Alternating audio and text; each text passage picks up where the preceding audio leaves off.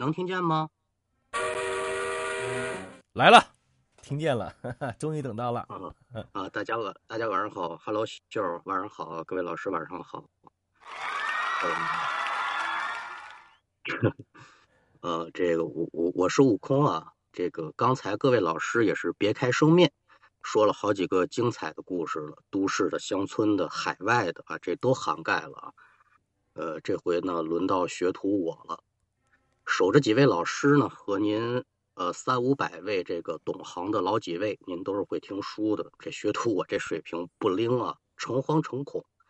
今儿给您说个什么呢？学说这么一段《聊斋》。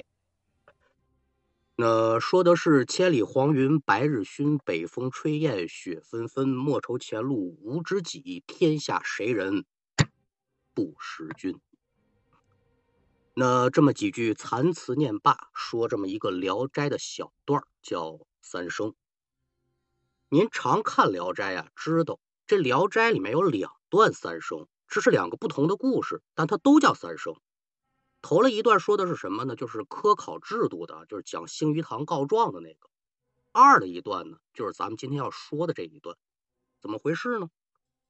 蒲松龄先生开篇可给您说的明白，说刘孝廉。能记生前事，与先文辈兄为同年，常历历言之。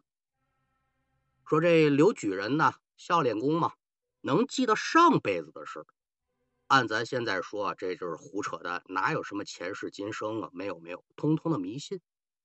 但蒲松龄先生，您可知道，他这一个刀笔，他可厉害。他写故事，他有目的，什么意思呢？他说：“他跟已故的同族兄长蒲松龄先生的哥哥叫什么呢？叫蒲文贵。但您现在翻这《聊斋》原文写的是文贝，为什么呢？这是张鹤友先生啊给写错了，误传就传成文贝了。两个人同一年考中了举人，这刘举人哎，坐在这大模大样的，他就能谈论自己上辈子的事这可了不得。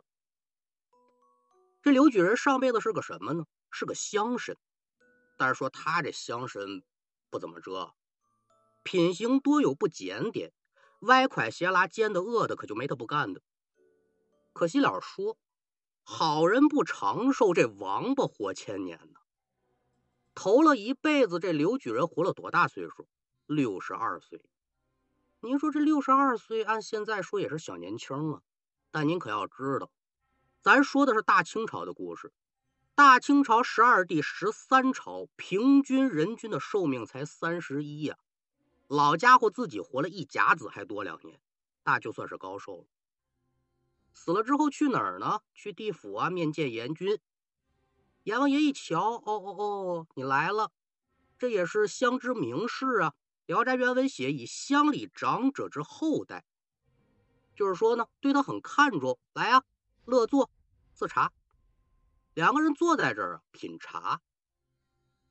他就瞧见阎王爷杯子当中这茶水啊，哎，很清，一看就是好茶。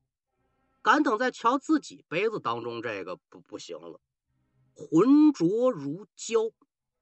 老东西当动了坏心眼了哦，骗我说是茶，莫不成这里面是迷魂汤啊？趁着阎王爷不注意，可就把杯中这茶水给洒地上了，假装一喝完。哎，好茶，这是明钱呢还是雨钱？我我这哪儿也不钱啊。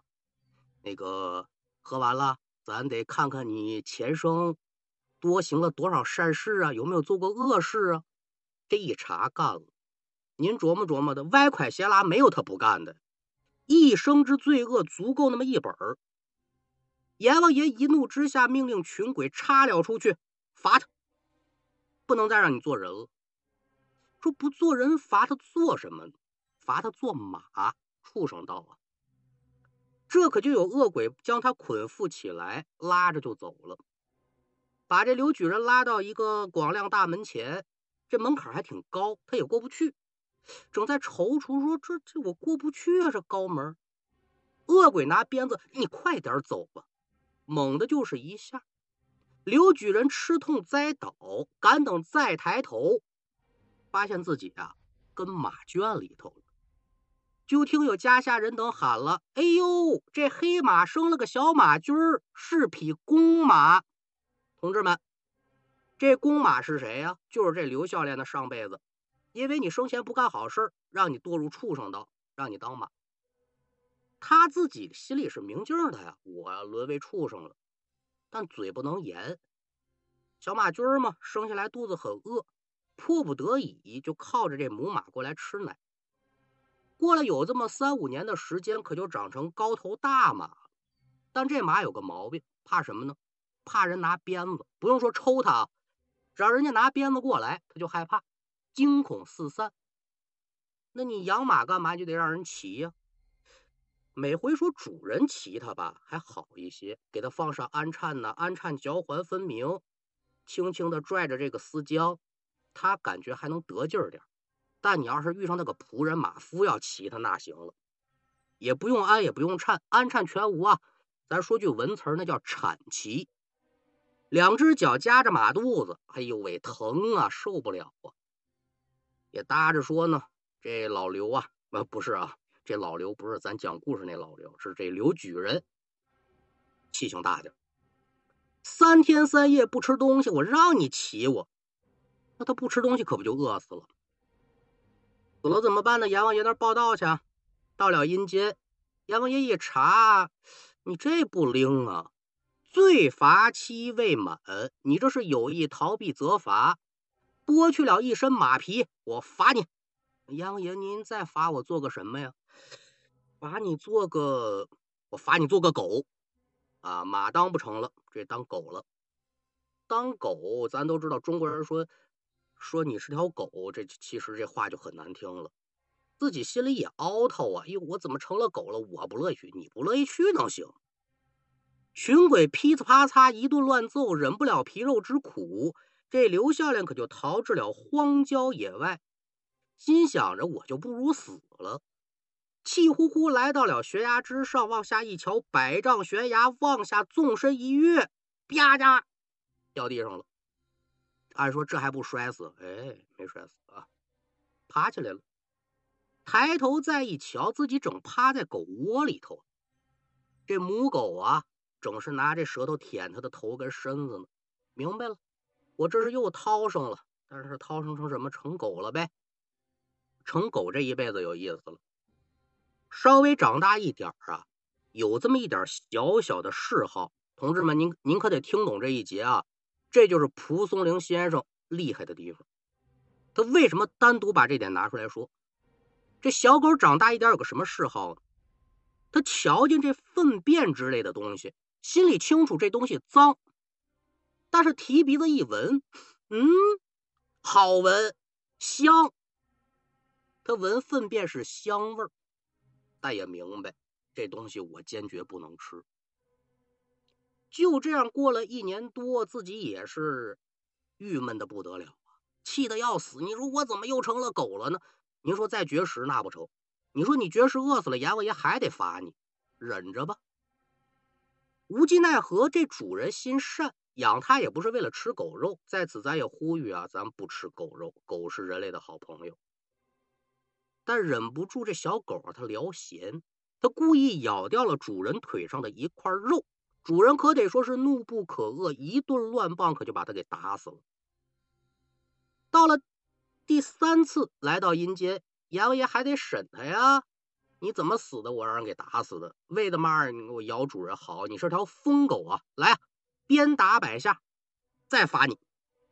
马也做了，蛇也做了，这次再罚我做什么呀？我罚你做条蛇。他就把这刘孝廉关在了一间阴暗的小屋里头，上不见太阳，下不接地气儿，苦闷至极。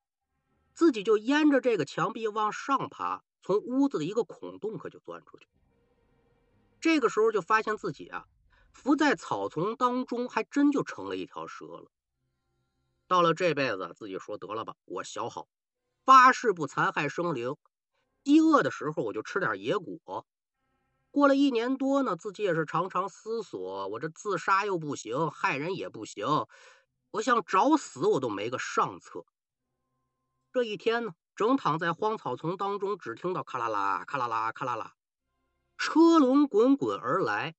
他急忙可就挡在了路中央，那车轮子飞驰而过，你一条小蛇，那还不痛快？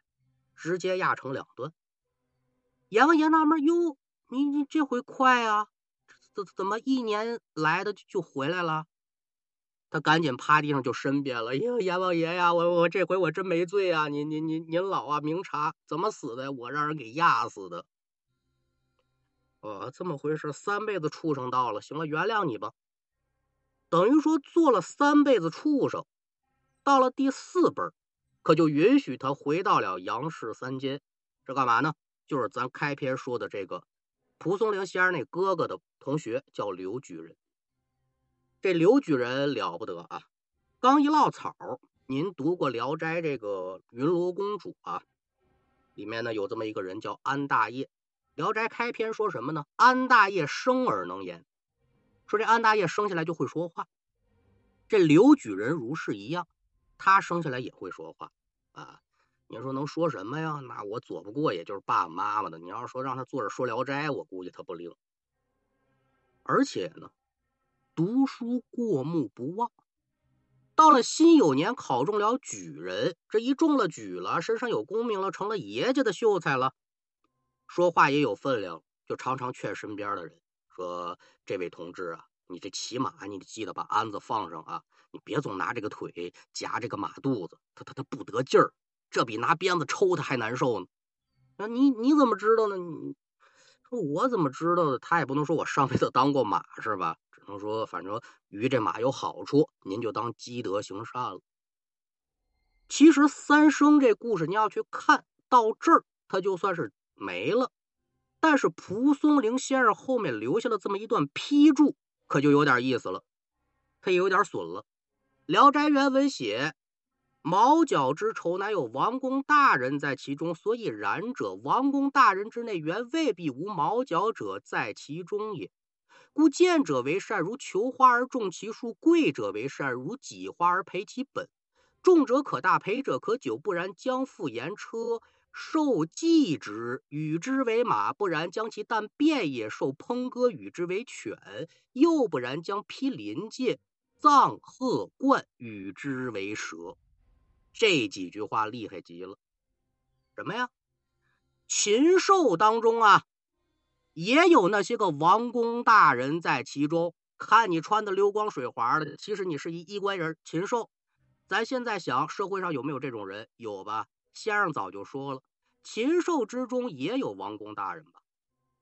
其所以如此，是由于王公大人当中未必他没有禽兽啊。您看人这辩证关系啊，贫贱之人做善事，就好比你这个得花，你想种花，你得先栽树啊；高贵人家做善事，就好比你有了花了，你更得精心的培养这个根基。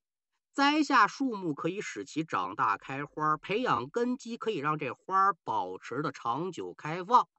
否则你拉车被龙套所束缚，你就得坐马；再不然你就得吃粪便，经受烹割之苦，那你就得做狗。如若不然，你就披上鳞介，将葬生冠鹤之腹干嘛呀？你就做蛇吧。那这三生这故事放到咱现在说的是什么意思呢？与人为善，与己为善，德不配位，反受其累。那书说至此，这一段三生也就告一段落。哎，谢谢各位这个捧场啊，这个来听学徒说书啊，这么一段三生送给您，谢谢谢谢。怎么样，大家？这才是。正经八百的这个，哎，我都不能讲话了，我都用标准播音腔。